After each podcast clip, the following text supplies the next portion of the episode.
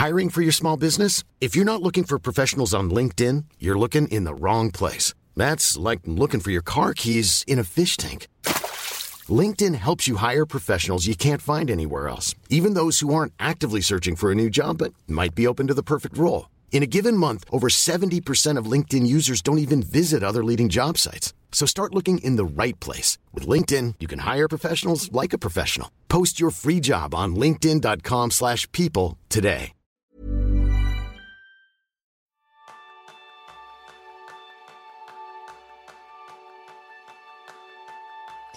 ¿Te gustaría conocer las estrategias de negociación que van a cambiar las reglas del juego?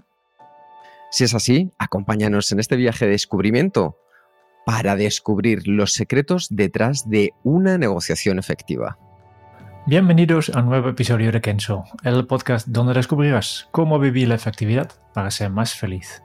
Yo soy Jeroen Sangas, aprendiz en pensar antes de hablar. Y yo soy Kike Gonzalo, aprendiz en escuchar más que en hablar. ¿Y por qué es tan importante este capítulo que vamos a tener hoy? Porque muchas veces yo creo que uno de los, de los mensajes recurrentes que más nos llegan es, oye, qué impresionante los resúmenes que hacéis al final de las entrevistas. ¿Qué secreto utilizáis? ¿Lo hacéis en directo o no? Bueno, pues aquí vamos a descubrir la salsa secreta de esas entrevistas y lo hacemos en directo, efectivamente. Y lo que hacemos es conseguir que el invitado se emocione utilizando una serie de habilidades que vais a aprender en el capítulo de hoy. ¿Qué vamos a ver, Jerún, en el capítulo de hoy? Pues vamos a hablar de la negociación, no solo para, para negociar con los criminales, que es el contexto típico que, vemos siempre en las películas, no, que no va de esto, porque espero que no tenemos que hacerlo nunca.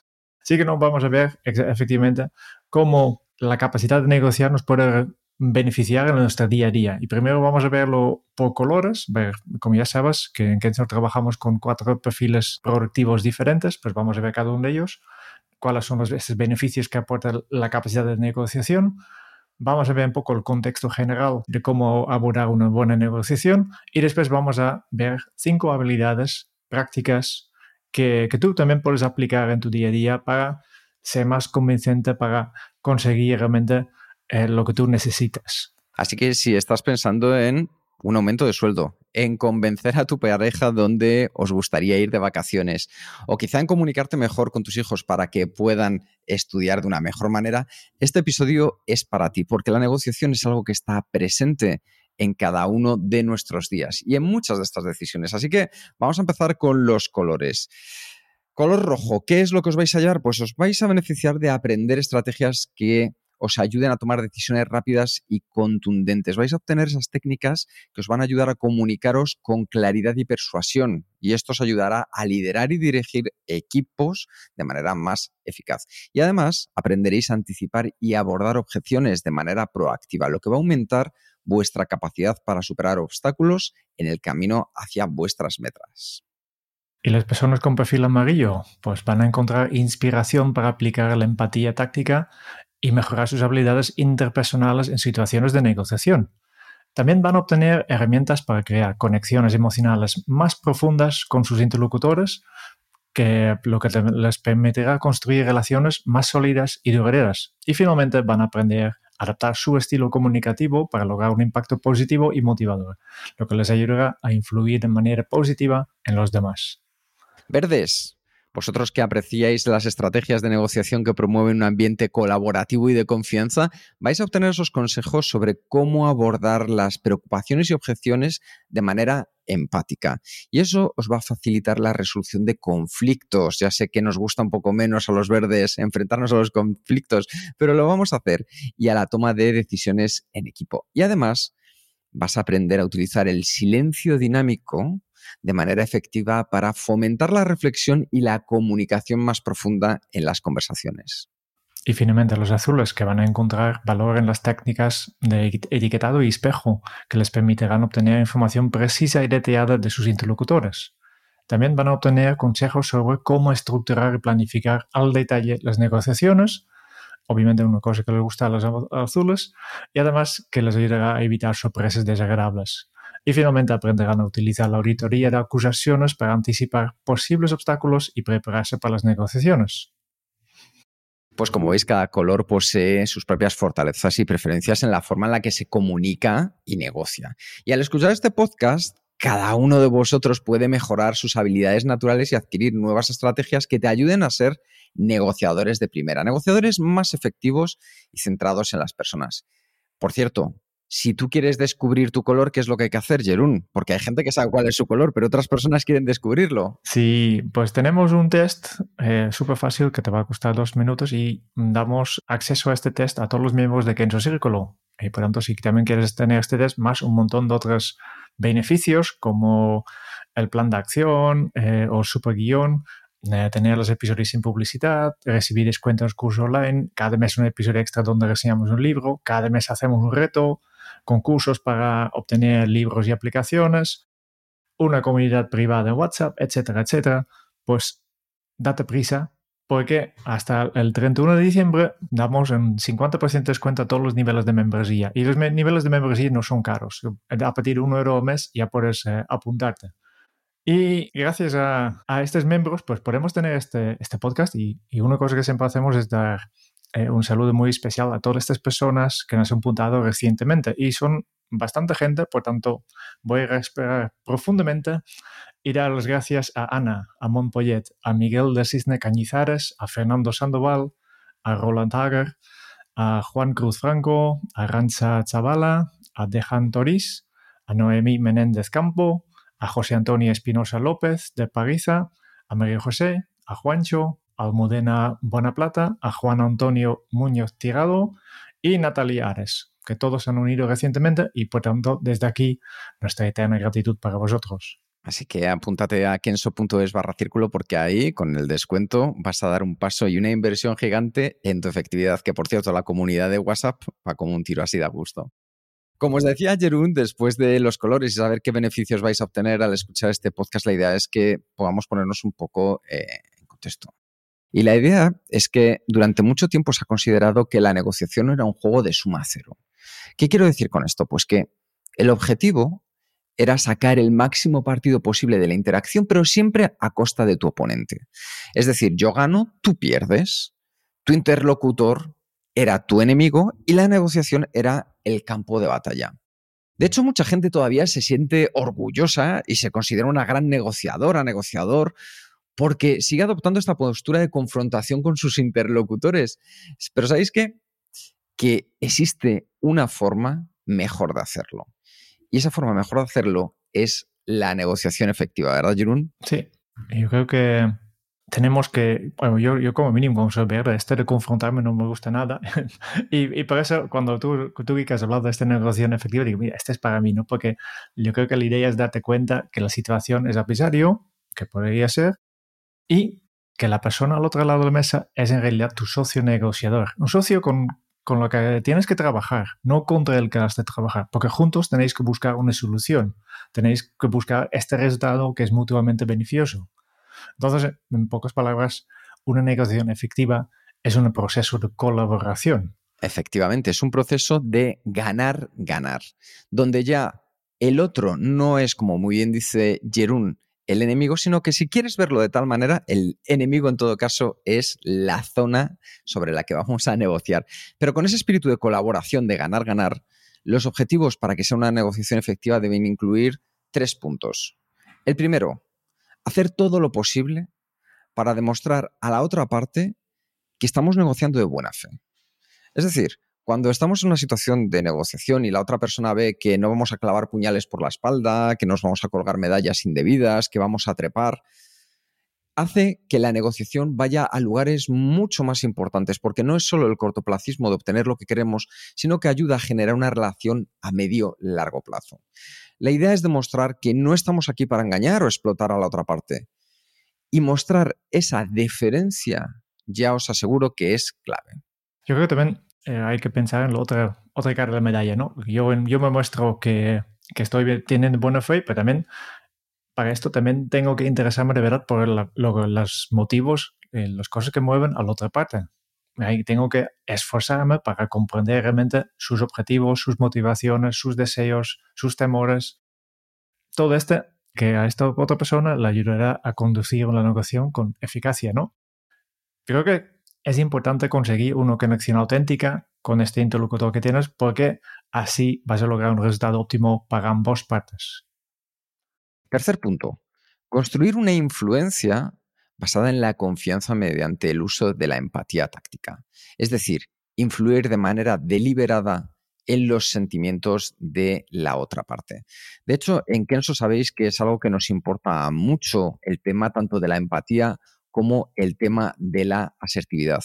En el episodio 231 estuvimos hablando de la capacidad de empatía y esos pasos que podemos dar para potenciarla. Y tan importante como la empatía es luego también ponernos en nuestro lugar. Y en el episodio 253 hablamos de cinco pasos para potenciarla. Así que ahí puedes recurrir cuando quieras utilizar estas dos habilidades que van a ser básicas.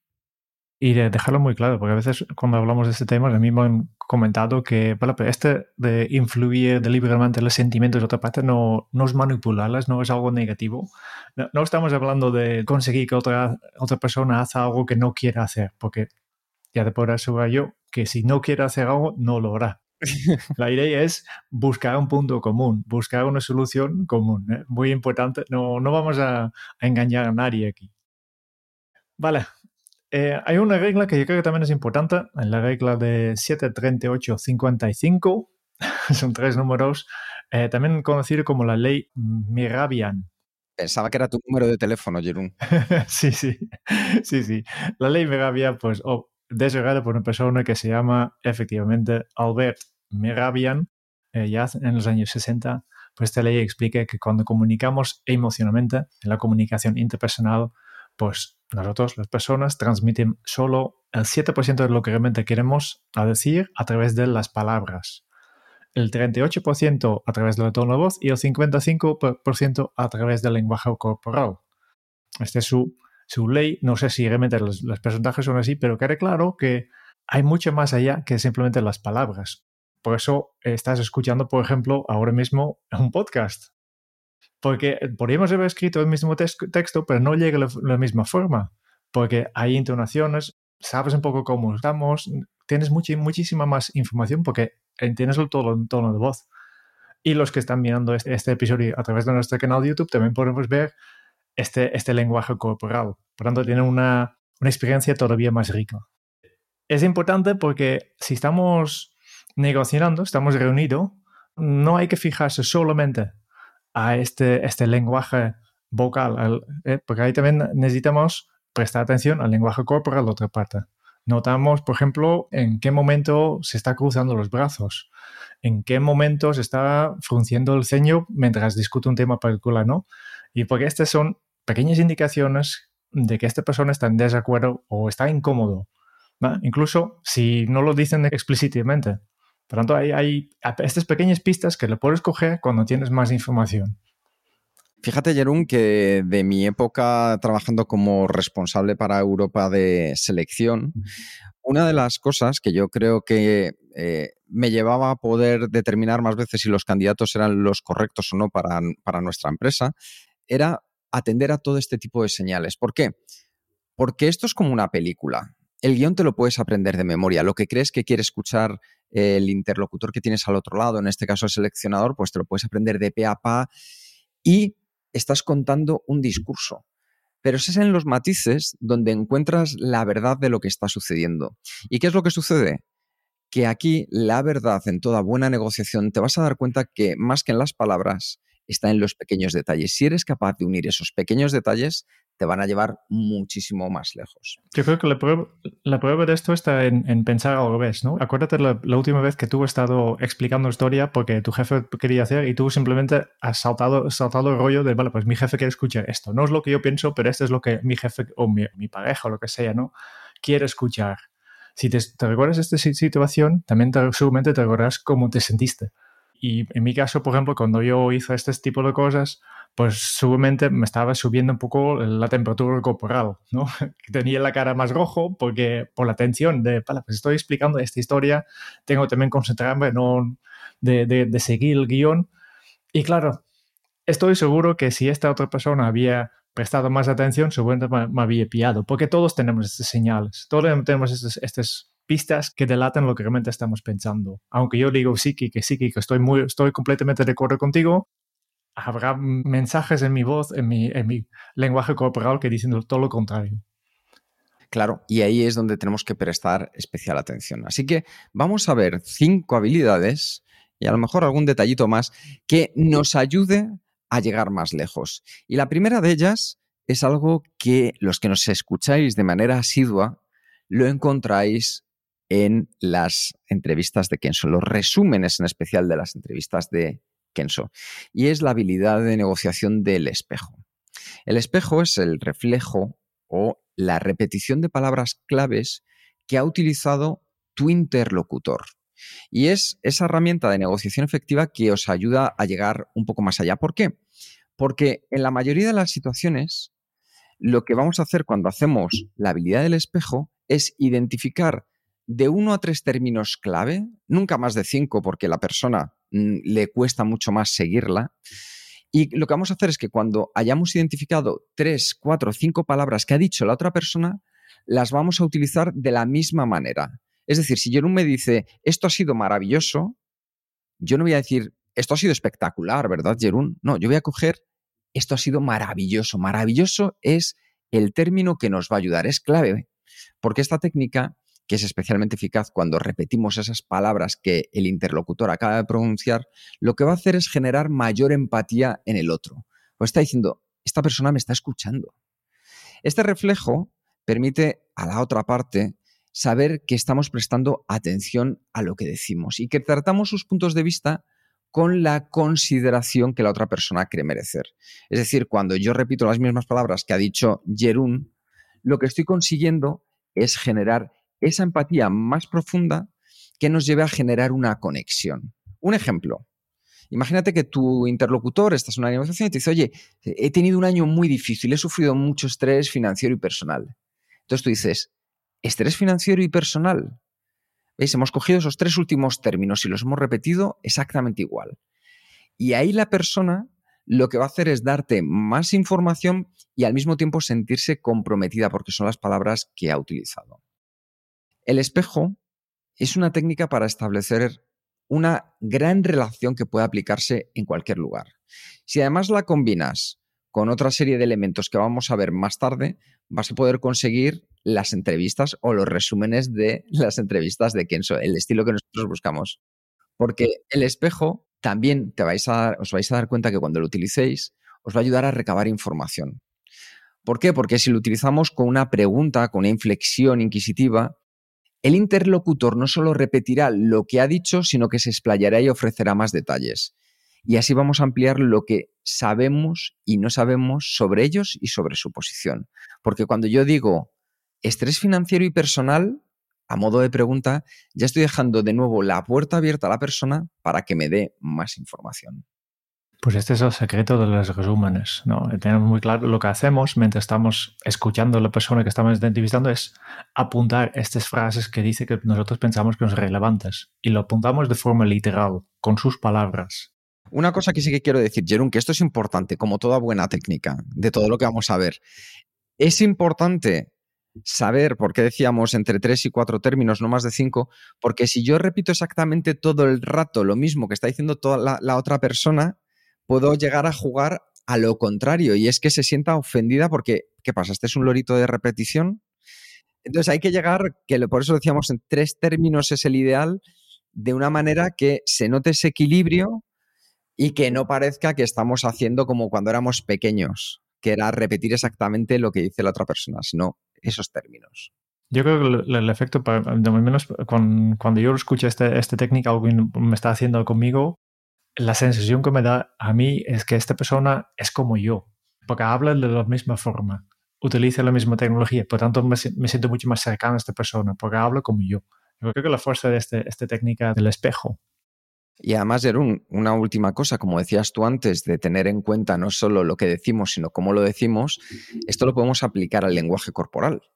Cuando podemos hacer la técnica espejo con otras personas es, si yo veo que la otra persona, como decías antes, está cerrada de brazos con que los tiene cruzados, eso difícilmente vas a negociar con una persona que está con los brazos cerrados.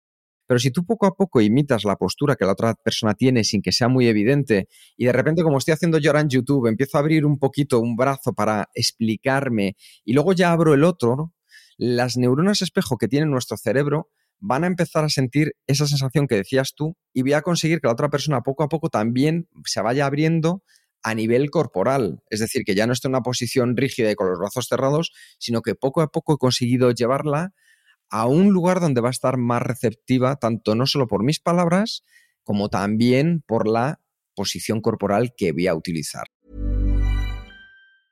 Cool fact a crocodile can't stick out its tongue. Also, you can get health insurance for a month or just under a year in some states. United Healthcare short term insurance plans, underwritten by Golden Rule Insurance Company, offer flexible, budget friendly coverage for you. Learn more at uh1.com. Ever catch yourself eating the same flavorless dinner three days in a row? Dreaming of something better? Well, HelloFresh is your guilt free dream come true, baby. It's me, Kiki Palmer. Let's wake up those taste buds with hot, juicy pecan crusted chicken or garlic butter shrimp scampi. Mm. Hello Fresh. Stop dreaming of all the delicious possibilities and dig in at HelloFresh.com. Let's get this dinner party started.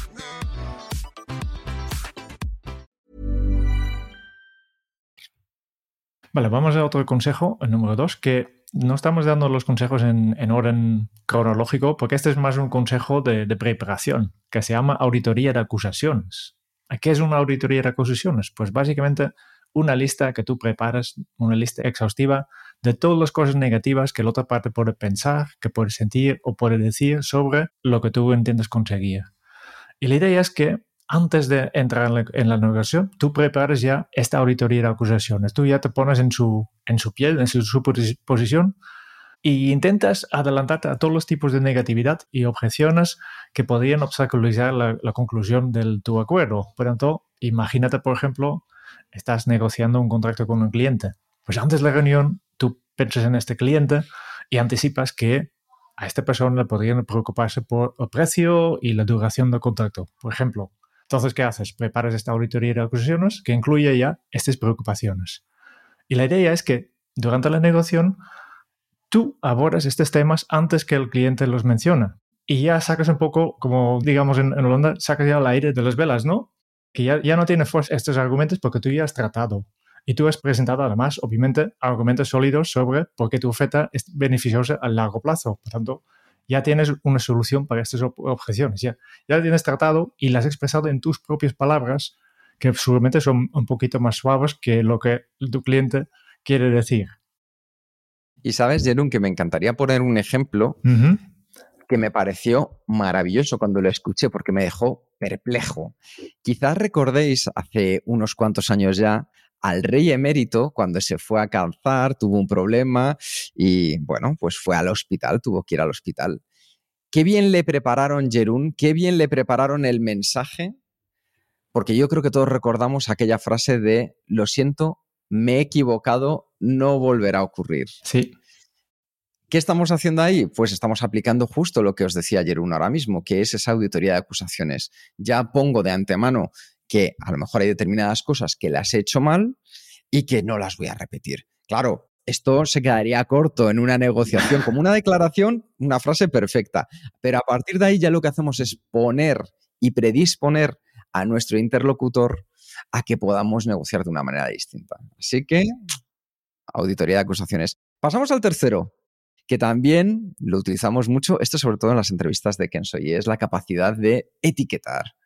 Porque muchas veces las etiquetas sirven para dar voz a los sentimientos de la otra parte. Una buena etiqueta tiene la forma siguiente. Oye, parece que o tiene pinta de que lo que me estás contando. ¿Por qué? Porque para etiquetar de manera efectiva, lo que debemos hacer es evitar todo uso del pronombre en primera persona, como lo, que estoy entendiendo o yo creo que, porque esas frases en primera persona, que es lo más normal porque nos gusta ponernos de protagonistas, lo único que hacen es señalar que nosotros queremos ser los protagonistas. Y eso no es lo que buscamos. Lo que buscamos es que la otra persona en la negociación se sienta la protagonista. Las frases en primera persona indican que además nosotros somos la prioridad número uno y que todo lo demás viene después. Así que en el fondo, el etiquetado está pensado para que la otra parte sepa que entiendes, comprendes su posición, sus sentimientos y desde ahí le ayudas a construir relaciones y recabar información. Del mismo modo, etiquetar también puede ayudarte a superar emociones negativas. ¿Por qué? Pues porque las etiquetas son acumulativas. A menudo es necesario utilizar varias para desactivar un único sentimiento, sentimiento negativo. Etiquetar una emoción negativa que aún no existe nos ayuda, de hecho, a desmontarla. Entonces, lo que tenemos que tener en cuenta es que una contrapartida del etiquetado es el etiquetado incorrecto o la identificación intencionada e errónea de los sentimientos de la otra persona. Por ejemplo, oye, ¿por qué has hecho eso? Aquí, si os fijáis, no estoy utilizando bien la técnica. Lo que estoy haciendo es etiquetar mal porque da a la otra persona la oportunidad de corregirnos. ¿Veis? La hacemos protagonista de una manera distinta, pero siendo conscientes que estamos utilizando el mal etiquetado para nuestro beneficio. Porque a la gente le encanta sentir que tiene razón y le gusta aún más que admitas que has malinterpretado un asunto en el que están pues, muy comprometidos. Y cuando la otra parte te corrige, puedes recibir más información y poder utilizarla a tu favor. Por ejemplo, un ejemplo que os vamos a poner aquí de simple error de etiquetación. Tú dices, eh, parece que no estás de acuerdo con estos términos. Y te dice la otra persona, no, no, no estoy de desacuerdo con los términos. Lo que me preocupan son los recursos necesarios para ejecutarlos. Yo he hecho un mal ejercicio de la etiquetación poniendo ya determinadas creencias encima de la mesa, pero lo he hecho de manera consciente para que la otra persona se sienta protagonista, me corrija y me lleve hacia de verdad lo que le interesa. Ahí hemos conseguido deducir que nuestro interlocutor no tiene ningún problema ya con las condiciones del acuerdo, sino con cómo llevarlas a cabo.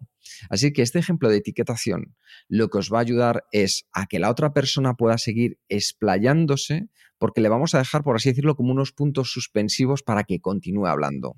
Yo siempre digo, Jerún, esto me lo has oído muchas veces, que quien pregunta dirige. Porque cuando preguntas y haces buenas preguntas, lo que consigues es que la otra persona te dé más información y al mismo tiempo se sienta protagonista, que de verdad estás interesada, interesado en lo que estás diciendo. Otro consejo más, vamos al cuatro, que tiene todo que ver con un libro que estamos leyendo en este momento para enseñar para que en su círculo. Estamos leyendo un libro que se llama Antifragile, Antifrágil de Nassim Nicholas Taleb.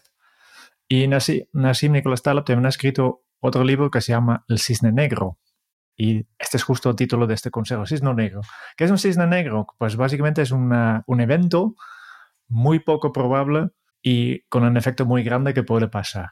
Y resulta que, aunque soy muy, muy poco probable, pues hay cosas que son muy, muy poco probables que sí que pasan, ¿no? Por ejemplo, estamos hablando, por ejemplo, de, de COVID. Todo lo que es de COVID era algo muy grande, difícil de prever, pero sí que ha pasado. Obviamente en, en un negocio no hay eventos tan grandes, pero sí que puede haber situaciones en que existe una, una información inocua que, una vez revelado, cambia el curso de toda la negociación. En la negociación consiste, en muchos sentidos, en encontrar justo estos cisnes negros y utilizarlos estratégicamente. Por ejemplo, imagínate que estás negociando la compra de una propiedad y de repente descubres que el vendedor tiene una oferta inesperada en una segunda propiedad a un precio mucho más bajo. Pues esta información que tú de antemano no sabías y ahora has descubierto cambia por completo la, dinámica de la negociación, porque ahora puedes utilizar esta información de forma estratégica para obtener un mejor acuerdo eh, en esta propiedad original. Claro, esto es lo que nos lleva, a muchas veces lo que decíamos antes, saber por qué esa persona está tomando determinadas decisiones. Porque cuando tú consigues ese último para qué y lo entiendes, a lo mejor no es lo primero que te está diciendo, no es un tema del dinero, no es un tema de los tiempos, es algo mucho más profundo que una vez que aparece ese cisne negro, ya sabes que es ahí donde debes de centrar tu esfuerzo para poder conseguir los resultados. Y el último, la última de estas habilidades que utilizamos en negociación y que nos gustaría que las empezarais a poner también en práctica para ver cómo funcionan, es el silencio. Pero no un silencio cualquiera, sino el silencio dinámico. Porque un silencio dinámico lo que hace es magnificar el impacto de cuando creamos espejo o cuando hacemos la etiquetación. Por ejemplo, si nos tomamos un tiempo después de hacer una mala etiquetación de las que hablábamos antes, damos a la otra parte la oportunidad de que nos aclaren que lo hemos hecho mal. Y eso nos va a ayudar a que revelen más información de lo que habríamos obtenido haciendo preguntas directas. El silencio para mí es una técnica tan sencilla como compleja, Jerón, porque en principio parece que es simplemente quedarse callado, pero no todos estamos dispuestos a aguantar el silencio.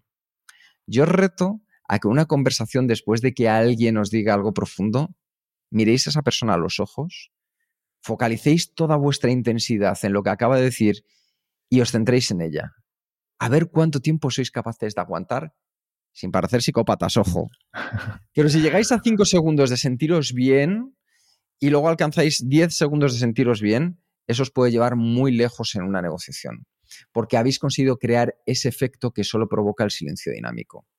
Además, lo podéis unir, como decíamos antes, a la parte de espejo, la parte de etiqueta, y eso os va a ayudar también, por ejemplo, a otra cosa que para nosotros en Kenso es muy importante, que es el decir que no. Cuando alguien viene a pedirte algo y tú por defecto ya dices que sí, cuando empleas el silencio dinámico y te das tiempo después de que te diga todo lo que necesita y miras a esa persona con la intensidad que os decía antes, muchas veces es la propia persona la que ya te habla y te dice, no, no te preocupes, sigue con lo que estás haciendo que ya me encargo yo.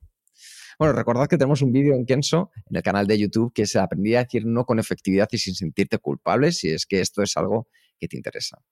Así que, imagínate la próxima vez que vayas a presentar una oferta.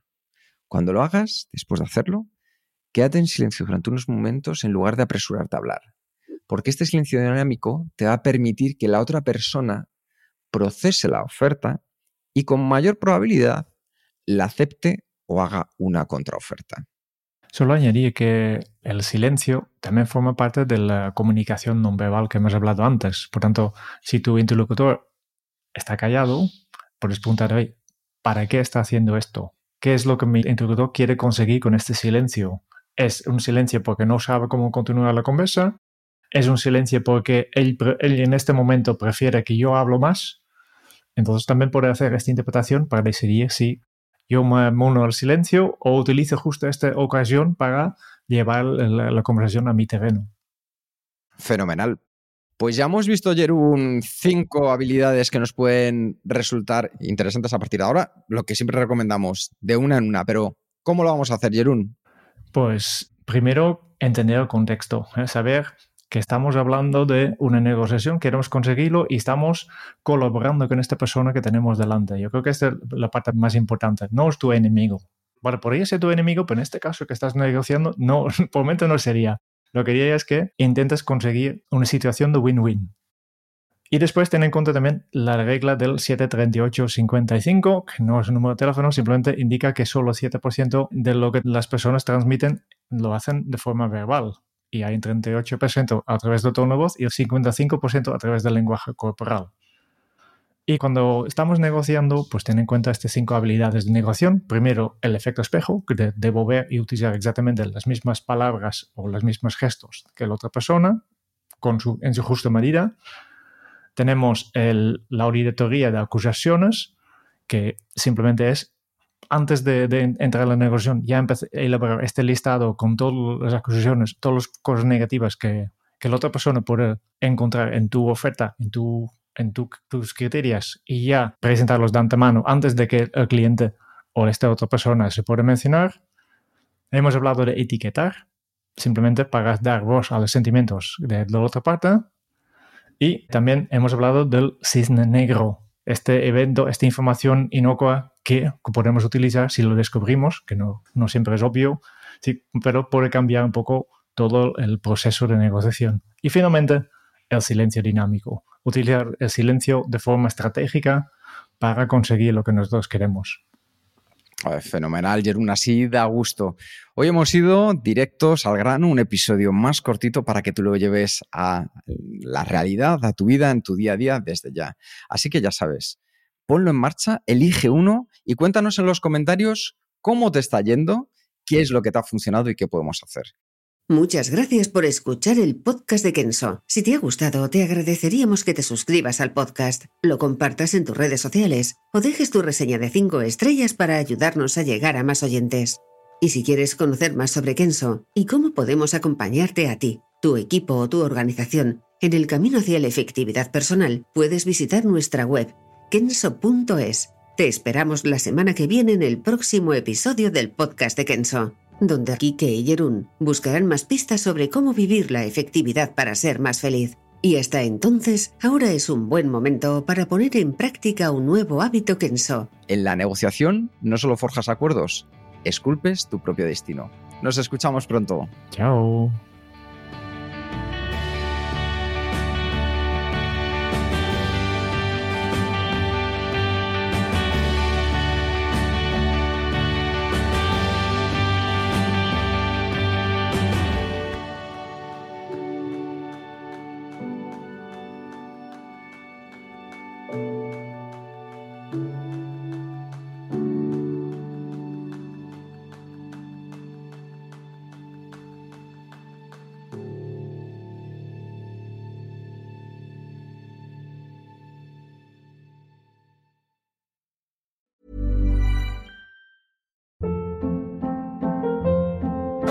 Hold up. What was that? Boring. No flavor. That was as bad as those leftovers you ate all week. Kiki Palmer here, and it's time to say hello to something fresh and guilt-free. Hello Fresh. Jazz up dinner with pecan-crusted chicken or garlic butter shrimp scampi. Now that's music to my mouth. Hello Fresh. Let's get this dinner party started. Discover all the delicious possibilities at hellofresh.com.